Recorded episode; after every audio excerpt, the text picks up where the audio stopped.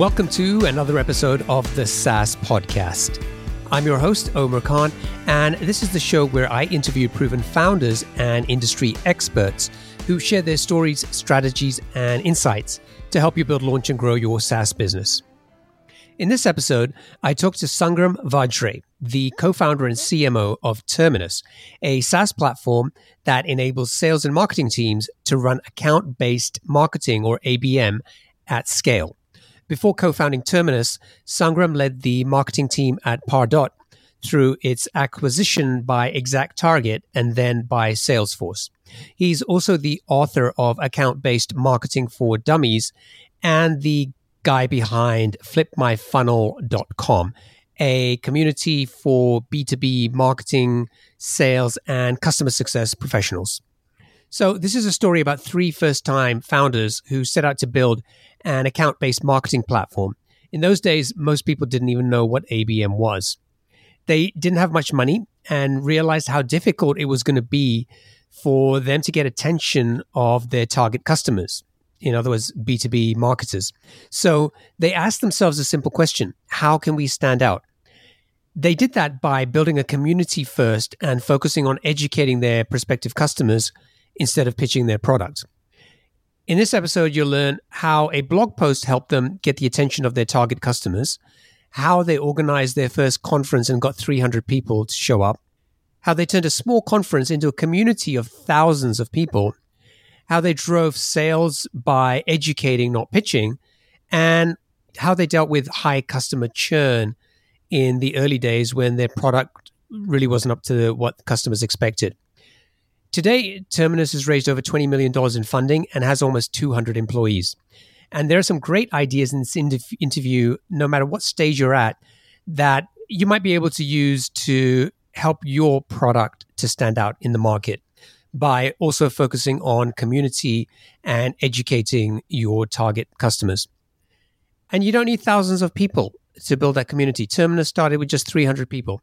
So there's some good lessons here, and, and I hope you get something out of it. Sangram, welcome to the show. Thanks, man. Excited to be here. Let's start by finding out a little bit more about what drives or motivates you. Is there a favorite quote or, you know, something that you can share that just kind of gives us an idea of like what motivates you, what gets you out of bed every day to work on your business? Absolutely, man. This is in the early days at Terminus where we came up with the phrase called keys to the Ferrari. And mind you, nobody owns a Ferrari here at the company or probably haven't sat in it. But the idea was that one idea can change the world. And we would always say to each other, especially in the early days and now more than ever, is like, man, or, or whoever is on the team is like, you have the keys to the Ferrari. We, we have hired you because we believe you can drive it as fast as you can, take it the curviest road, uh, more treacherous things, and uh, we think that you are in the driver's seat. So it really became an internal value system. So it is one of our two core values is keys to the Ferrari. Love it. All right. So t- tell us a little bit about Terminus. Like, what does the product do, and what's the problem you're trying to solve, and for who? Sure. Uh, so I'll start with the problem, which is less than one percent of the leads are turning to a customer and it's not something I say, uh, which I've actually had this experience as I was running marketing at Pardot and went to the acquisition and was at Salesforce. We, we just started getting really good at creating more and more leads. And what happened over a period of time was that not all leads are equal. So really Forrester did a research in 2015 that pulled this together and said that, hey, based on their research, it shows that less than 1% of the leads are turning to customers. Now, if you take a step back and think about that, that really means that really we're not driving revenue, we're not uh, marketing and sales. 99% of their time, energy, money, and resources is not getting spent on driving revenue.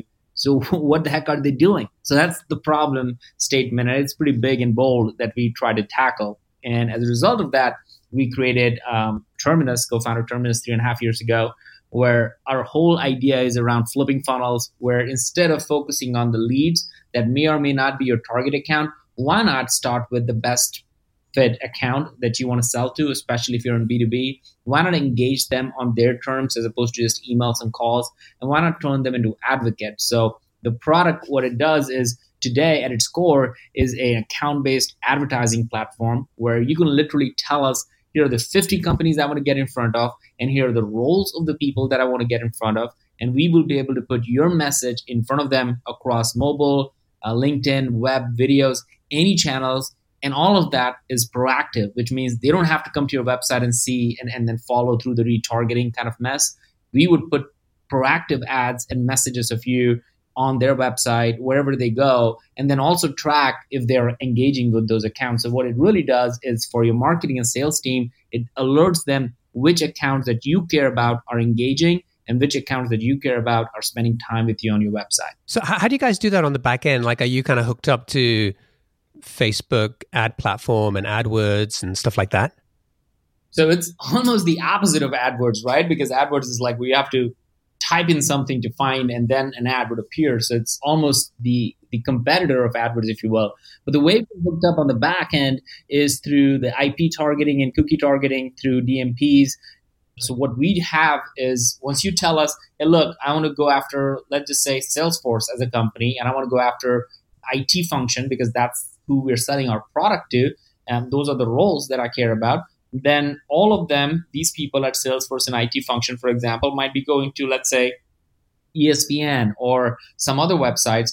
And when they do, they're kind of giving permission to ESPN to have those cookies where they will have the information about, oh, we have somebody from Salesforce, we have somebody from IT function here. And then when somebody tells us like, hey, that's who they want to target to, we then have a you know very privacy oriented focus on advertising where we're able to work with espn and they would say okay anybody who comes from salesforce they should see this ad. So it's almost like a bidding process that happens just like stock symbols and all the ticker symbol goes up and down. This is exactly how the advertising world works. But the beauty is that it is all proactive and more importantly it is all targeted. So if if that person does not fit the profile, you'll never see the ad. And that's why maybe the quote that I really started off with, you know, with the company was this big John Wanamaker quote, which is half of the money that we spend on marketing and sales works. We just don't know which half.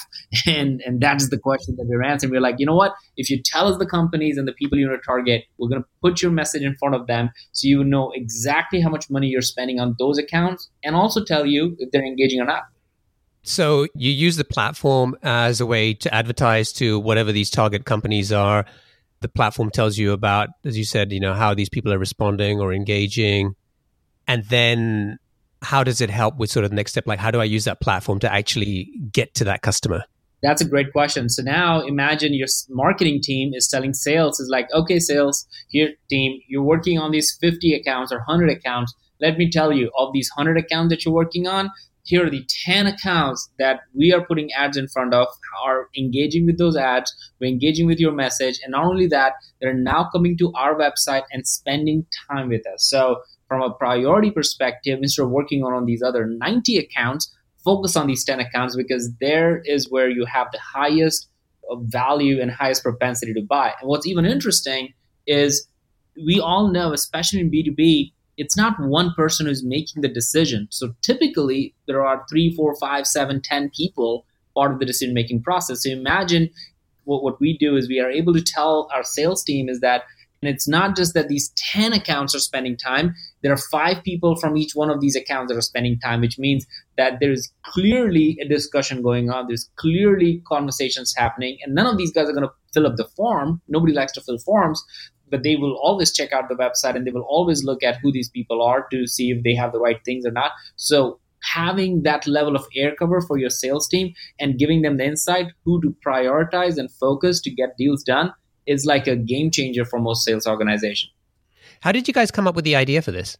Oh man, so that goes to a lot of credit goes to my co-founders for building a lot of this tech. And so both Eric Spett and Eric Vass who are my co-founders, who actually started the company, and I joined about six months later as a co-founder later. They built the technology around automated advertising, and it was operating more like an agency, uh, where we'll get email addresses of people and we'll be able to run ads on it. But then when I came in, and I because I ran marketing at Pardot and and then through Salesforce, I'm, I'm the marketer at heart. So I'm like, man, if you put these five pieces together, that's account based marketing. And they were like, well, what is account based marketing? And we Googled it, I still remember, and there was not much written on it. I'm like, well, that's why this is the next hottest trend.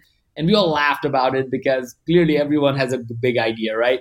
But thanks to us and, and, and lucky that we are, we are uh, we are able to really pull this together. Ended up writing a book on this idea of account-based marketing that Wiley's published in 2016. Um, that led to the whole category creation around ABM. So, is that the the account-based marketing for dummies book?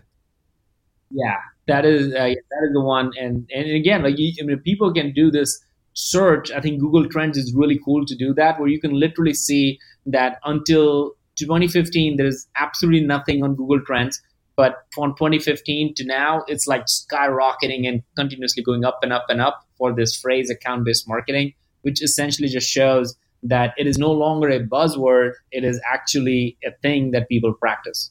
Okay, so you've kind of got this idea. You guys have you, have kind of educated, you know, your co-founders on on account-based marketing. Did you do anything to validate this idea, and and then how did you go and build the product? that is the fun part. Um, the way we went about that was uh, through the process of community first. Now, if anybody's listening in B2B, they probably know that there are 7,000, if not 10,000 companies in MarTech alone that are targeting and selling to B2B marketers. And our product is targeting and selling to B2B marketers. So to stand out in a sea of so many companies for three co-founders, first time co-founders, if you will, uh, most of us, based here in Atlanta, not a lot of money in the early days raised, trying to build an entirely new category, that just sounds ludicrous, right? Like that just doesn't sound a recipe for success. And so that's why we had to go a very different route. We said, you know what? In order to make sure that we exist, we need to make sure that the category exists. And in order to make sure that the category exists, we have to create enough noise around the problem that exists. And at the same time, in 2015, this Forrester came out with the research uh, that I shared earlier, which is less than 1% of the leads from customers. We grabbed that as a cornerstone problem and we talked to everybody and saying, do we all believe this is a problem? And everybody's like, yeah, we do. Great. We ended up creating this Flip My Funnel conference that brought in the best minds in B2B marketing and sales to talk about the problem. No product pitch. Terminus wasn't, I wasn't doing a keynote other than the State of the Union of the, the B2B marketing and sales. And today we still have done like nine conferences. We still don't talk about Terminus, we talk about the problem. And we brought a community together, and that led to the resurgence of like, okay, well, this is a problem and we all need to solve. So the go to market strategy for us has been community first and has served us really, really well. And how long did it take you to build the product once you had figured out, okay, there's clearly a problem here? We need to go and build that product. So how, how did you guys go about doing that?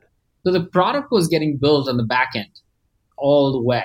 Um, and, and I think one of the biggest challenges uh, for us when we saw this was because we were doing these conferences and building, and we just literally went on a road trip and did conference in Atlanta, Boston, Chicago, San Francisco, Austin, all these places where we would literally take these influencers and sales and marketing practitioners and, and talk about this and bring people together and as we went through just taking the gospel of ABM everywhere we could, we realized that we are educating the market really fast because of the speed at which we are going. And at the same time, we were not building the product as fast. So one of the things we were doing was alongside, we started to build the product, but you know, one of the greatest growth uh, lessons that that we learned is that we should have been investing in our product at the same rate as we were investing in marketing and sales. And you know that that's a lesson learned the hard way. I wish we would have done it uh, a little bit more on that before. So, give me an example of why you regret that. Like, what kind of problem did it cause? Well, the problem it it caused was because we are so good at telling the world what the problem is. The community expected us to have the answer, and and it makes sense, right? Okay, yeah, these guys clearly know what they're talking about. They're able to galvanize so many people. They're able to bring 1,000, 1,500 people at a conference, and they're still a company. So a lot of people didn't look at us as a startup company, right? Like which startup company in their first year is able to bring in like 600 or 1,000 people at a conference? Typically, you don't hear that. So we were very successful to do that. So people didn't look at us as a startup. People looked at us as like, wow, this is an amazing company who's doing this thing. So they expected us to have a lot more product available. And the way we were marketing and talking about the problem made them feel even that, oh, wow, they got to have the entire package and, and everything figured out. The reality was we, we didn't have it all figured out. We, as a matter of fact, we're still figuring things out. We're now three years into it. And I think what it created was a persona of it. So some customers in the very early days were surprised that we don't have all the answers. And, and we've been very honest about it. Like, look, we don't. So it causes a lot of people to get started with us, but then we're not able to see the success. And now, as the product caught up, uh, is very close to the vision that we laid out as a market, and product is catching up every day. Now those customers are coming back. But in the early days, that was painful to see some customers walk away because they didn't feel happy and satisfied with what we were giving, even though they fully were invested in the problem itself. And now they came back. So now it feels great. But the two years when we were struggling through that, I think it was a really difficult times for us. But were those issues around the product not working as expected, or was it because it lacked features that these customers expected? It was the latter. It, eh, you know, people expected because you know, again, going back to like having thousand plus people at a conference and and imagining doing a keynote that says, "Hey, look, the utopia of the world look, requires this, that, and the other." Right. People expected us to like, "Oh, great! They they know exactly," and they're like rallied up, and they would run to one of our booths, and and we're like, "Well." all we really do is this one thing right now and you know but slowly and surely we'll have all of it so i think there was this mismatched expectations and it's a lesson hard to learn and in many ways i've struggled and we and co-founders we've talked about it. Like would we have done it any other way? I don't know because at the same time i hear about from other co-founders and founders of the companies that man they have an incredibly amazing product but they have no market to sell to. And was it worse to not have a market you know have a great market and and the product is kind of catching up versus you know have a great product but no market? So i feel like the big lesson for us was it was great to build a community. We would never do that. We would do we would do the same thing every time. But what we would not hold on is investing in our product team at a much faster rate. That's what we kind of did not anticipate and did not do it. And and that kind of hurt us in the first couple of years. And when you're in that situation where your prospective customers have very high expectations on what your product is going to deliver and how it's going to solve their problems, and then they see the product and you know it's kind of limited in functionality compared to what they expected.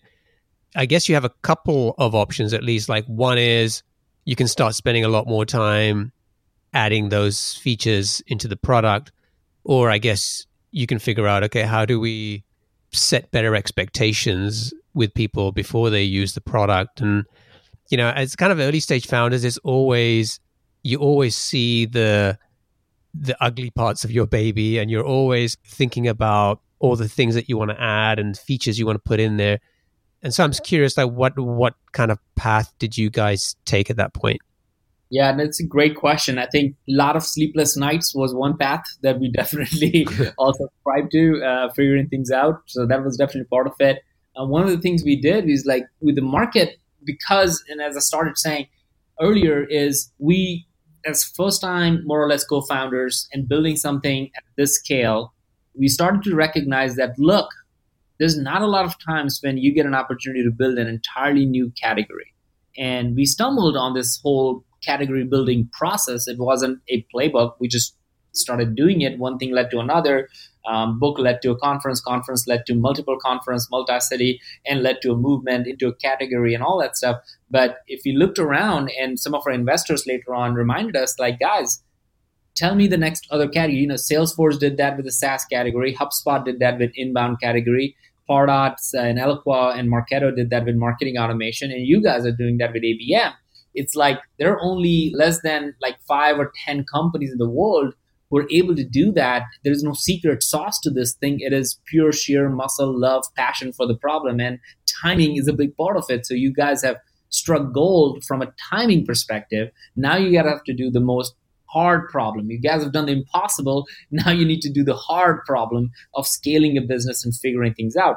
In those days, that's the conversation that kept us alive. That's the conversation because it was a time where like, oh shit, like what did we do?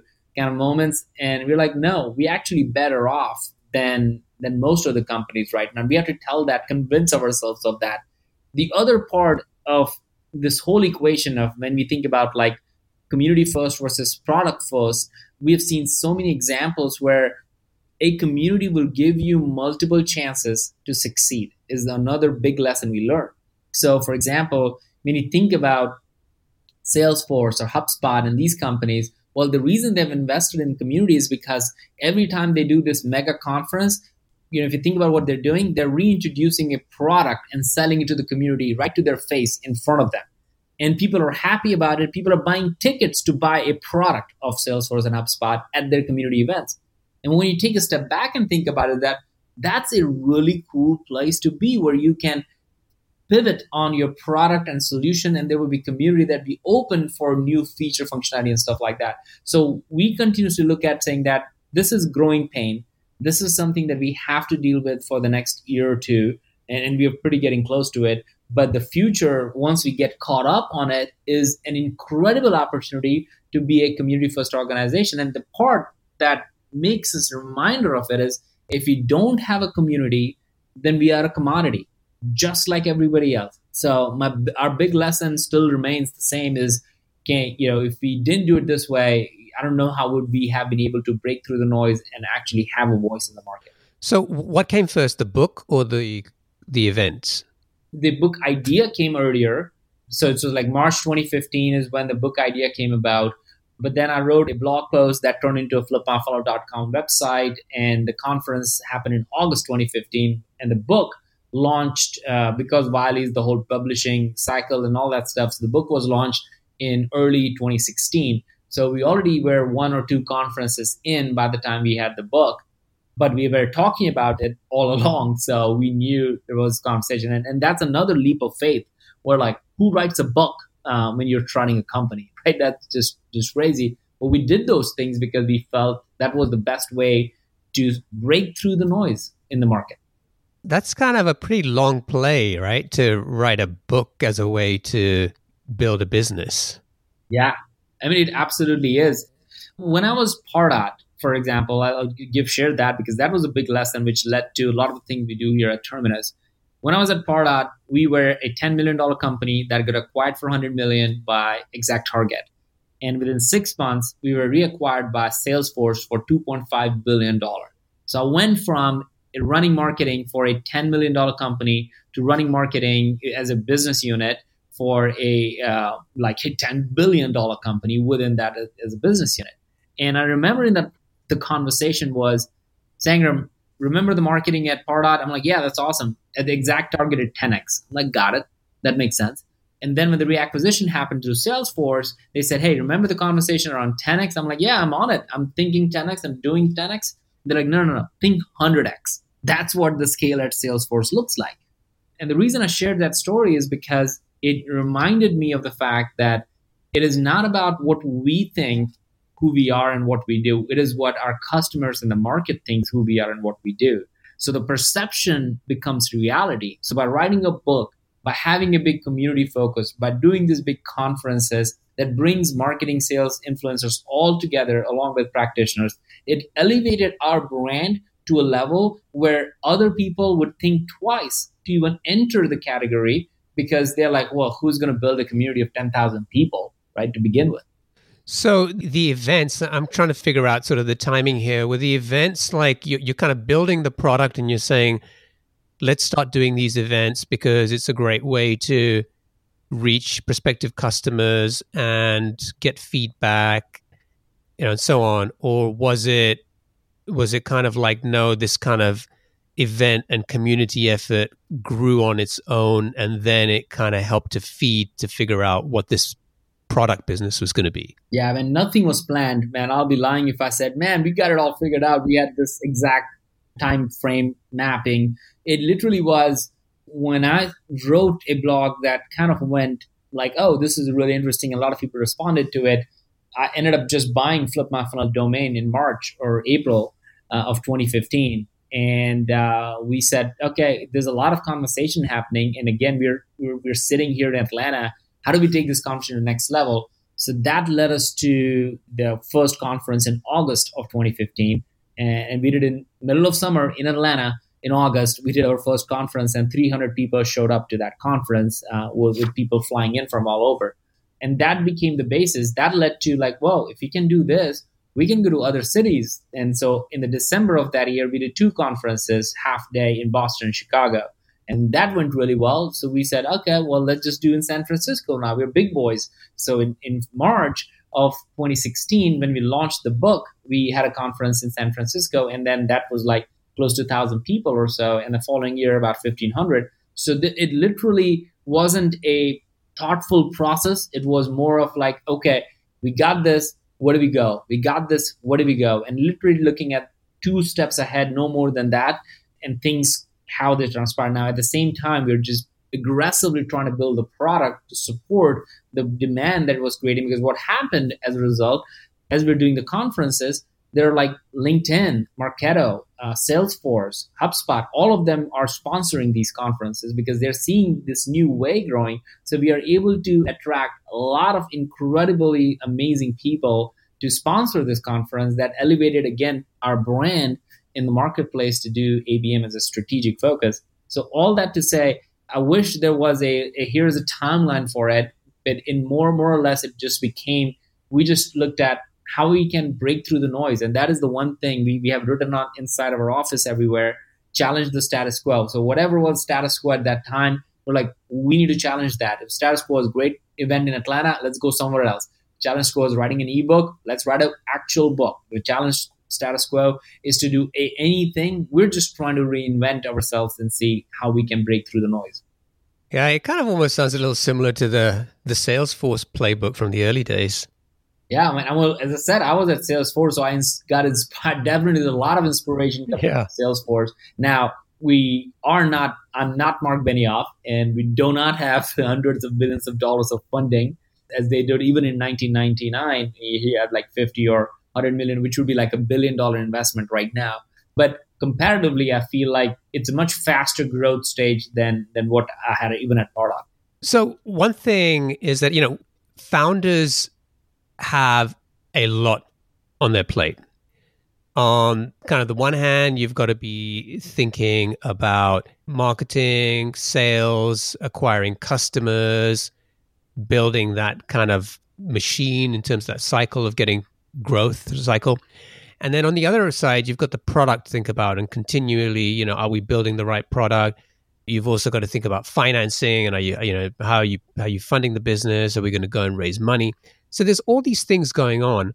And at the same time, you guys are doing these events, which you tell me you're not selling Terminus there.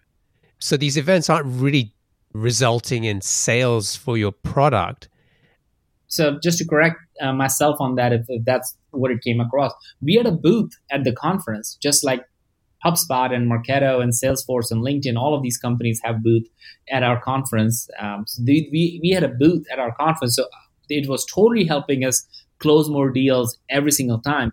But the playbook we used for a conference was not the playbook that most companies are using. A lot of companies, when they do events, they only invite the people they want to sell to, and mostly by salespeople, and they're like smaller events. We kind of went with like, no, no, our job is to educate the market. So which means we are going to have early adopters and we're going to have other people in the in this this conference that may not be our customers today, but they'll be our future customers if they are able to get along the ride with us. So we up level the conversation. So not 100% of the people who attended were all target accounts, but the people that were there were all challenging the status quo in some way by even being at this conference and trying to look at a new way to do it which led to the rise of it. So we closed deals like we're doing one in August right now uh, in Boston. We're expecting thousand plus people there, and it, we were totally expecting close deals as all these companies are. But we had a booth. We are not still going on the keynote stage and saying, "Here's our product roadmap and a platform." That's not what we're doing. We're not going into it. If people want to know about it, they can talk to Terminus. They can go to a product session and stuff like that.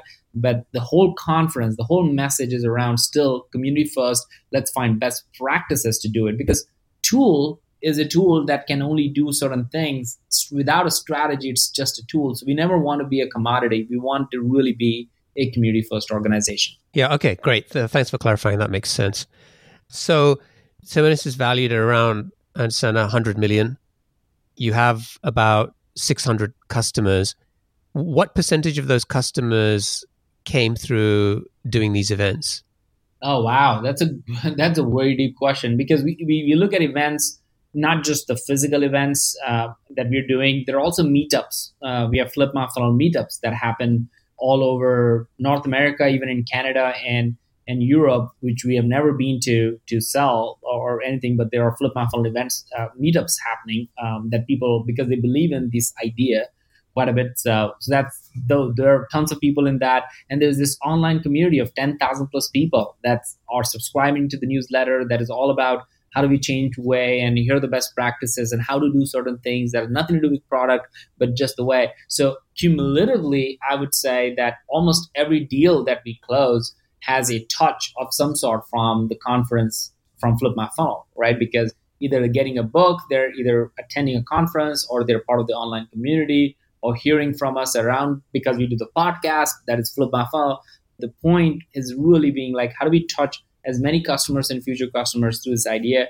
And I would say that almost 100% of them have been influenced from some aspect of the community. Either that might be a physical event or a webinar or a podcast. Got it. Now, I think you guys have raised around $20 million in funding. yeah, later on, uh, we, we started raising money as this could cost quite a bit. Yeah. And, and I think the, if I kind of look back you did a seed round in somewhere around 2015 for one point something million there. For the first year or so, how, how were you guys? Were you self funded? Yeah, I mean, well, we we had a little bit of money from uh, the CEO of Pardot as he got you know got some money after selling Pardot. So we had some seed money from him, David Cummings, and then later on, it was pretty much like you know founder debt and founder uh, activity. So thankfully, we never had to like fully go into our debt in our pockets. The growth was self-sustaining in the first year that led us to like okay, we can actually raise money now. Okay, cool. It's kind of interesting here because when you kind of said flip my funnel, it was like okay, what does that actually mean? But kind of now what I'm hearing is it's like you're starting with events and kind of building community. You're using that to educate people, whether it's at these events or online or through the book. And then once people have kind of gone through all that, then at some point you get they're getting to the product. Yeah. And you know that what's interesting about that, I, I look at that as the new normal is how I feel. I hope that founders and uh, entrepreneurs who might be listening to this podcast might want to think about as a way is that I think we go from this idea of problem to product very quickly, maybe almost too quickly, where okay, I know the problem, so I'm just going to go build the product and and we're going to close more deals and and then we're going to get product market fit. And well, I challenge everybody to think about instead of product market fit, think problem market fit. And what I mean by that is instead of going from problem to product straight away, go and build a community. And it has never been easier in some ways to build a community than now. Like you can build an online community, you can build a Facebook community, you can build a LinkedIn community, you can build an events oriented community. It doesn't matter how you go about doing it, but there is probably a way where people that you want to reach out to are aggregating or coming together and, and you want to be one either leading that or be part of that. And when you build a community, it is so easy to validate all the things that you're trying to build and getting people like almost get everybody thinking about that. So when you have a product, you can essentially pitch it directly to the community. So it's almost like the community is your market that you're you're trying to create. So so my view is instead of going from problem to product and changing the world, go from problem to community to product and then change the world in whatever way you want to do. Yeah, yeah, that's that's a great approach, and, and in many ways, it's it's kind of very similar to, you know, what I've been doing here at SaaS Club obviously on a much smaller scale. But, you know, I'd been doing this podcast for three or four years. And, you know, it was only in the last year that I ended up building an online community through what we call SaaS Club Plus, where we have educational based content. We have kind of online events and kind of masterminds and, and, you know, community forum and kind of a place for people to connect together. And I'm really proud of that and, and the great people that we're building a community with. But I don't think any of that would have happened if I had tried to do that years ago without really I mean, I had no I had no idea or intention of doing this. It really came from people who were following the podcast and getting involved, kind of telling me, "Hey, would love if if you were doing something like this or a way for us to get more engaged." And you know, and, and that's kind of how it evolved. So I, I think in many ways, I think you're right that maybe that should become the kind of the norm. And and there are a lot of um, a number of founders that I can think of over the last kind of you know 180 odd interviews that I've done who have taken that approach of building a community first and and many of them like like you guys i mean they didn't necessarily start out saying oh you know let's spend the next few years building a community and then we'll build this product. But it kind of just happened through this process of delivering value educating people and then i guess what you talked about was sort of like you know problem market fit and that kind of eventually comes to the surface. Absolutely man. I think we, we can't i mean that's where i think a lot of the dead bodies around great products are purely because they just went directly from problem to product. And there's nothing wrong with it. It's like some got lucky and some won't. But if you have a community approach, and if you do it the right way, authentically, not not from like, yeah, okay, I'm going to build a community because I want to sell to them, and, and not have a serving attitude, then people will smell it. But if you do it the right way, where people are getting ton of value and they want to be part of it, and it's on the problem, and you're always on it, then you have an unprecedented advantage as a company, as a as a founder, as whatever you're trying to put together, where people would say, you know what, that's worth spending time on, and that's worth waiting for, and that's worth putting that to a cause, and that's worth supporting, and that's when you actually start. And I, I would really like the one thing that I would want people to, to really take away from anything that I'm sharing, if it's worth, uh, and at least for me as a big lesson, is without a community, all of us are building commodities, and if we, you have to choose: do you want to be in a commodity uh, war game where it's about feature and functionality, or do you want to be in a community where now you're creating tribes, now you're creating a, a passion, now you're creating consensus, now you're building something greater with a higher purpose, and that changes the game. Do you talk about this kind of community-based approach in the book? No, no. The, the I mean, that's like 2015 when I wrote the book. I'm, I'm actually working potentially on another book uh, that will be. That's a lesson that I've learned, and I feel it's at the heart of it. Is it's community first. I think very few people are able to do it, and the people who do it have seen tremendous. And I, as a matter of fact, if you think about community first companies, like especially in B2B, like Salesforce and Eloqua and let's just say HubSpot, like these are all category leaders. They all got a chance to be category leaders because they build communities. They, they wouldn't have got a chance to be a category leader if they didn't have community. And the reality is, none of them, Salesforce doesn't call it Salesforce, it's Dreamforce. HubSpot calls it inbound, right? Like Drift calls it hypergrowth. Terminus calls Flip My Funnel. It's like being authentic around the community by saying that it is not about us, it is about you. I think is is very powerful, but really hard to do. Yeah, yeah. Well, if you write that book, I'll be uh, happy to read that. All right, man. It's good stuff. All right, uh, we're gonna have to wrap up in a minute, but before that, I just want to ask you about like what's the tech scene like in Atlanta? I mean, this doesn't sound like I mean, if we'd been having this conversation, I'd be like, "Oh yeah, you must be in San Francisco."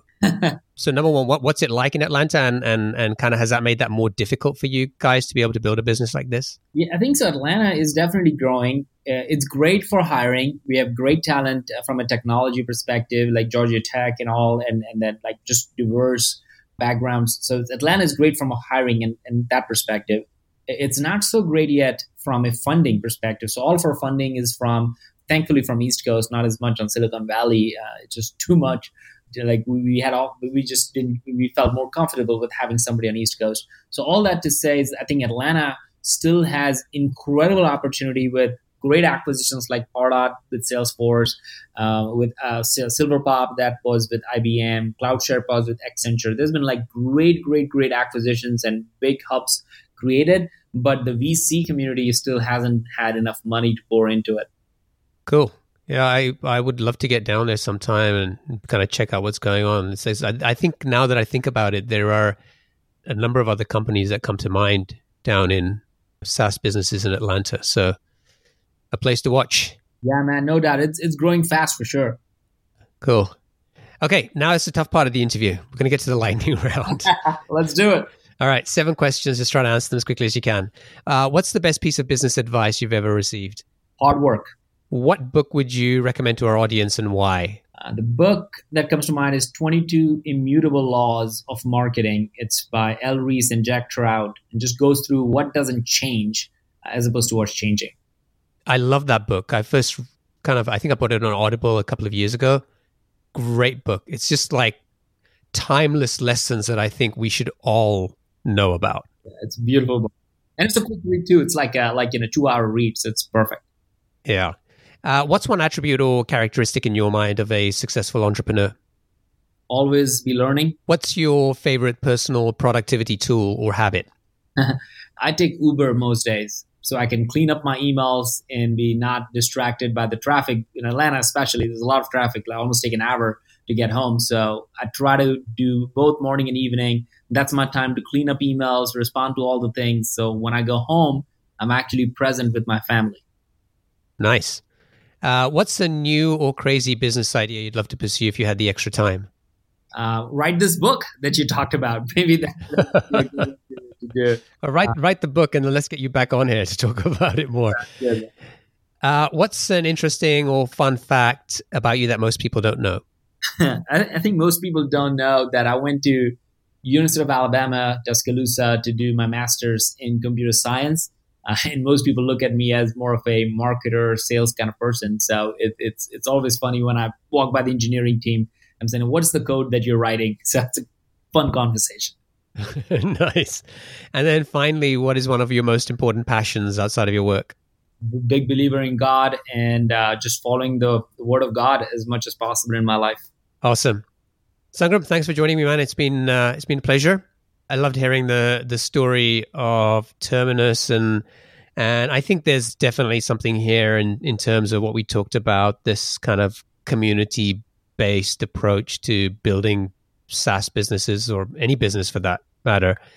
Now, if people want to find out more about Terminus, they can go to terminus.com and the book is called Account Based Marketing for Dummies. And if they want to get in touch with you, what's the best way for them to do that? Uh, I'm pretty active, almost post daily on LinkedIn on something that we're learning. So uh, LinkedIn is the best place to find me. Awesome, and I'll, I'll, include a link to your profile there in the in the show notes as well. Awesome, man. Cool. Thanks for joining me. I enjoyed the conversation, uh, and I wish you guys all the best. Thank you so much, man. This was so much fun. Cheers.